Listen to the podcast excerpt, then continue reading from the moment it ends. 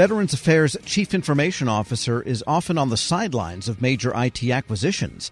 The C I O by law is supposed to be involved in all of the major acquisitions, but maybe it's not. That's what the Government Accountability Office found. We get more now from the G A O's Director of Information Technology Acquisition Management, Carol Harris. Miz Harris, good to have you back.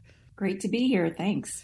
And I remember these debates. I remember the statute. And this goes back to not just the V A C I O, although there was specific legislation there, but all C I Os are supposed to have the budget. And you found that, golly, half the cases of the acquisitions you looked at, there was limited C I O involvement. Tell us more. That's right. So we found about thirty-nine percent of the contract ash- actions that we reviewed between March twenty eighteen through the end of F Y twenty-one did not have evidence of C I O approval. But I did want to make one point, just to provide some context for your listeners, is that we in the V A I G had previously found issues with V A's lack of compliance with FITARA in this regard. You know, back in twenty eighteen, we reported that V A's C I O did not review I T acquisition plans and strategies, and the I G also found that in about seventy percent of the cases that the C I O was not reviewing the contracts. And so in response to that, V A did transition to a new New tracking system to streamline the C I O approval process and to expand C I O access and visibility to all related I T acquisitions. And so I think that context is important because V A really has made some important progress in this area. It's shrunk that gap from seventy percent to thirty-nine percent. And so I did want to make sure that your listeners did understand that. Right. They were looking at almost none of them. Now they're looking at a little bit more than half of them, you might say, just to put it in rough terms. Yep, that's correct. But more than just simply evidence of approval, I mean, shouldn't there be some way that the C I O can be actively involved in the planning and execution of those contracts, and then the approval is just kind of a pro forma at the end, because the process leading to that stamp should have involved the C I O. Tell us more about the structure behind all of this. You know, we did a more in-depth review of twenty-six selected I T contract actions within F Y twenty-one. And within about fourteen of them, they lacked total C I O approval, total C I O involvement altogether. thirteen of the fourteen were actually managed by non-I T contracting offices. And so I think that was part of the major issue. What we found was that these contracting officers just simply forgot to adhere to the department's FITARA review. It wasn't that they did it necessarily on purpose. They just were not aware of the requirements to ensure that the C I O had that awareness and that requirement to approve. Now, Veterans Affairs has, I believe, the largest I T budget on the civilian side of the government. It's either V A or Homeland Security, but they're big. They're up there, billions a year. Do we know what percentage of the I T dollars that these fourteen contracts that did not have C I O involvement represent? They're in the order of like hundreds of millions of dollars. So we had to narrow the scope of our review. So unfortunately, we couldn't generalize the sample that we evaluated. However, we do know that if we found it within this select sample size, it's fair to say that it's a larger problem overall. Yeah, because a few hundred million is what every agency would love to have from the Technology Modernization Fund, for example, just to Sure. put it in context. Exactly. And so based on the findings of our review, we recommended that V A provide an automated check within their system to facilitate this compliance and remind contracting officers of V A's FITARA approval requirements. And V A did concur with the recommendation. We're speaking with Carol Harris. She's Director of Information Technology Acquisition Management at the G A O. And maybe the more difficult question is, is there any way of knowing whether it made any difference in the quality and delivery of the contracts and the materials and services under those contracts with or without C I O involvement? Because if it doesn't matter, then the whole FITARA presumption kind of fails. That's right. I think you just identified the scope of our next review, but all joking aside, having this full visibility into the procurement of V A's I T assets and activities is so important because it does help ensure that the C I O will be able to provide that input on the current and the planned I T acquisitions and ensure that V A isn't awarding I T contracts that are duplicative or poorly conceived. I mean, that's so critical. So you'll be looking at the effects of this lack of activity by the C I O or the lack of involvement in the future, but at this point, it's hard to tell what the effects are. That's correct, yes. And to what extent do we know that this is the case in other agencies? Because under FITARA, every C I O is supposed to have budgetary authority, And with that authority comes the responsibility of looking at stuff before the contracts go out. Right. I mean, we, we are aware that this issue takes place across the government. Some agencies do it better than others. I think, as you noted earlier, because V A's budget is so large in I T, that's one of the reasons why we did want to focus on this department in particular. And to be honest, the idea of putting in a reminder mechanism or something, or some sort of a trigger in the automated process of moving these things along, presumably they don't pass nine carbon copy forms anymore throughout the government, begs the issue of the culture in which, golly, how else would you do it without having the C I O involved? Exactly. You see, you see what I'm getting at? Yeah, absolutely. I think that that's so critical. I mean, another thing that we identified within this report is that we found that there were potential I T procurements that weren't necessarily labeled as I T and therefore falling under the radar of the C I O. And so actually what we found was about eight hundred eighty-one potential I T contract actions for new awards, representing about close to four hundred million dollars. That categorization of the contract really depends on the predominant product or service being purchased. So if I T contracts with a minority percentage of I T spending is in place, and that most likely would not be assigned as I T. And so I think that, you know, also goes to your point that it's so critical that we identify these I T contracts and make sure that they're labeled appropriately and make sure that these contracting systems are tracking them correctly so that the C I O does have that full visibility into all of them. Yeah. For example, if you're buying chromatography equipment or some kind of a scanner, well, you're buying basically a really big, expensive piece of hardware, but that hardware has firmware and there's networking connectivity. I mean, there's a big piece of information technology in a computer-aided tomography machine, but that's not really an I T acquisition in the sense of case management or scheduling systems are. To your point, I mean, it is a cultural shift for these agencies, including V A, to know and understand that these really, because I T is so heavily embedded into these products, that the C I O really should be involved. Yeah, because there's also the issue that these products, the medical products in particular, are often not up to snuff in a cybersecurity sense, and they will be on the V A network.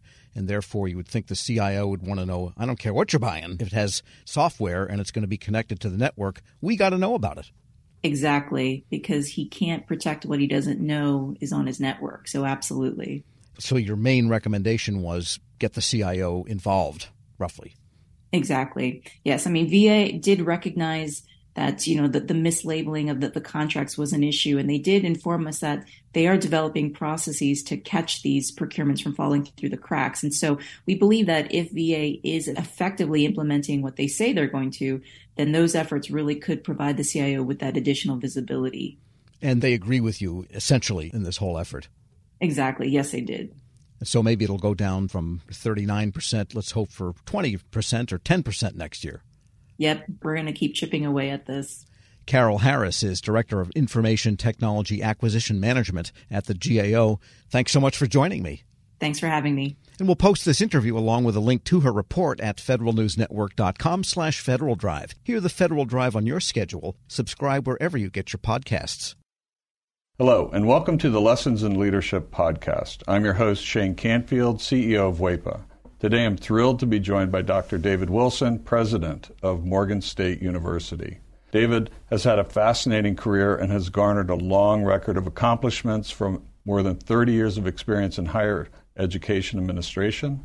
Came to Morgan State in two thousand ten from the University of Wisconsin, where he was chancellor of both the University of Wisconsin Colleges and the University of Wisconsin Extension. Before that, he held numerous other administrative posts in academia, including vice president for the University of Outreach, associate provost at Auburn University, and um, associate provost of Rutgers. And when we were talking earlier, too, you had just mentioned that you had a, um, a wonderful nomination at the American Academy of Arts and Sciences. And David, thank you so much for joining me. Uh, Shane, it is indeed a pleasure uh, to be invited into this conversation with you. It's not in your um, in the short bio here, but I also know you served in some capacity in the Obama administration. Yes, I did, as a matter of fact. As I was leaving the University of Wisconsin, where I oversaw the U W colleges, I accepted the presidency at Morgan. And on my way into the presidency at Morgan in two thousand ten, my name was advanced to President Obama to be considered as a member of his board of advisors on historically black colleges and universities. And so I accepted and served there for eight years during his two terms. Amazing. You've had a fascinating career at numerous universities across the U S How did you become passionate about the education field, and what are some of the biggest lessons that you've learned?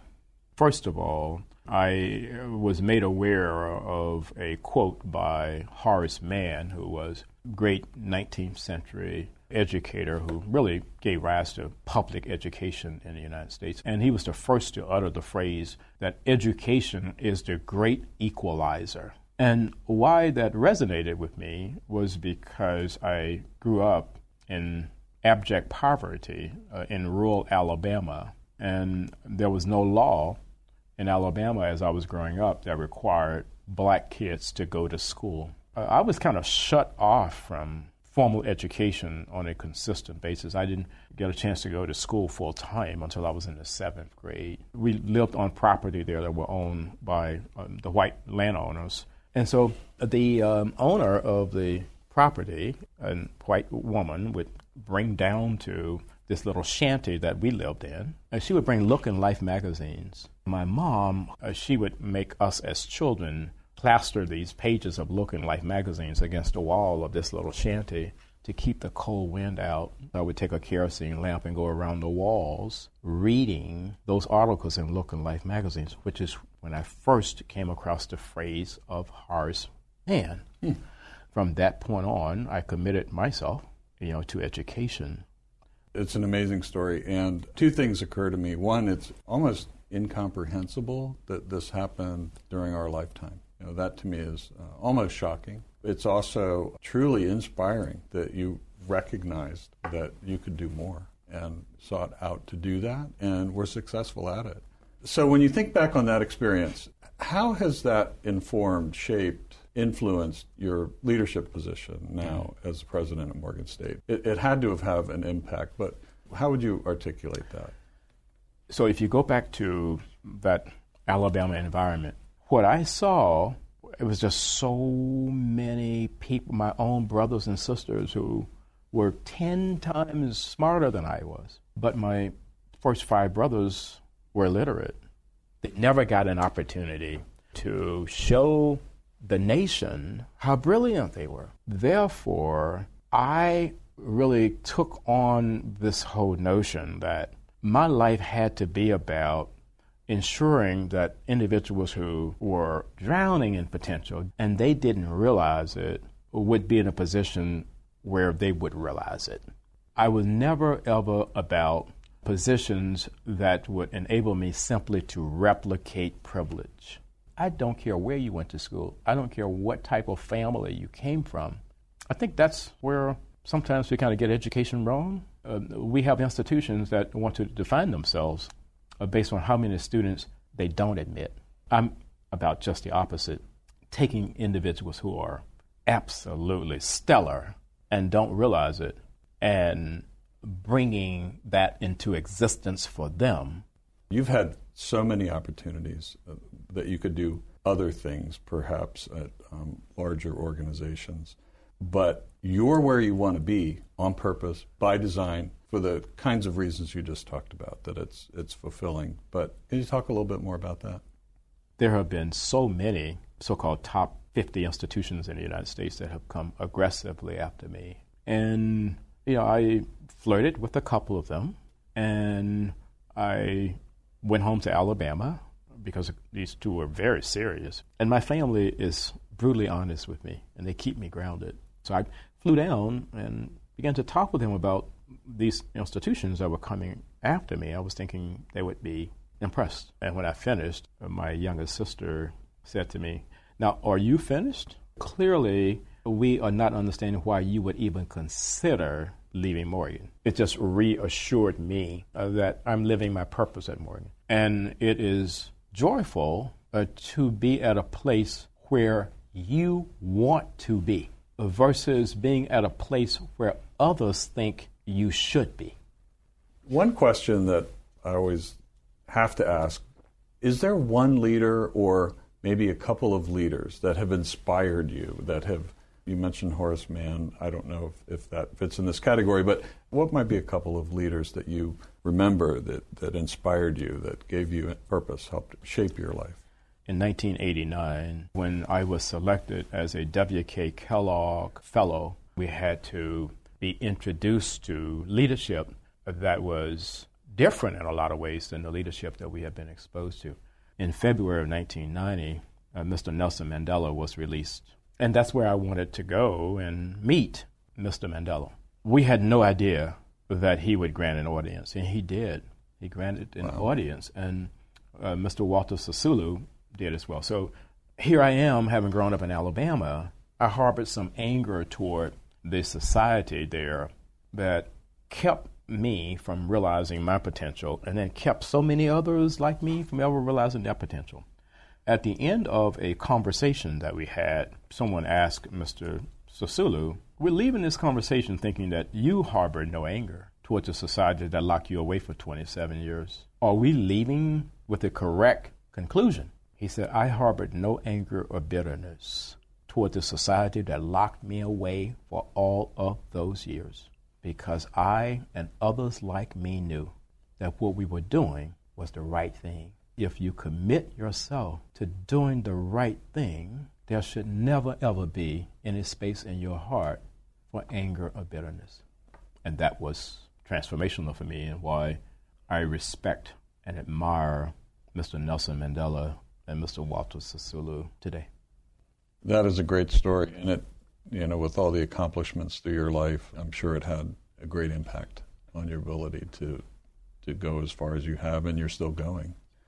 Well, uh, I, I have a takeaway in, in terms of leadership lessons I've learned. We would be well served as a nation if I think we created these opportunities for young people at various stages to really, first of all, see the United States. And then we need that same opportunity globally.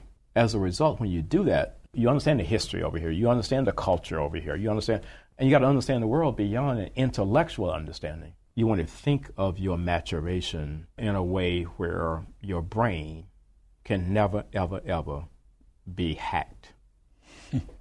So that's sort of the way. That's sort of I, the I way that I kind brilliant. Of see all of that. You that's know? Brilliant. And um, being born in rural Southwest uh, Kansas, flyover country, as they say, I can I can tell you that your your comments about travel and getting out, not just reading about it, but actually traveling, it, it really is important. It's absolutely critical for someone's personal development. I, I, I happen to think so. Well, Doctor David Wilson, thank you so much. I love every single piece of today, but also your life story. It's really impressive, inspiring, and thank you for sharing it. Shane, thank you very much for inviting me to have this conversation with you again. And I'm Shane Canfield, C E O of W E P A. We'll see you next time on the Lessons in Leadership podcast.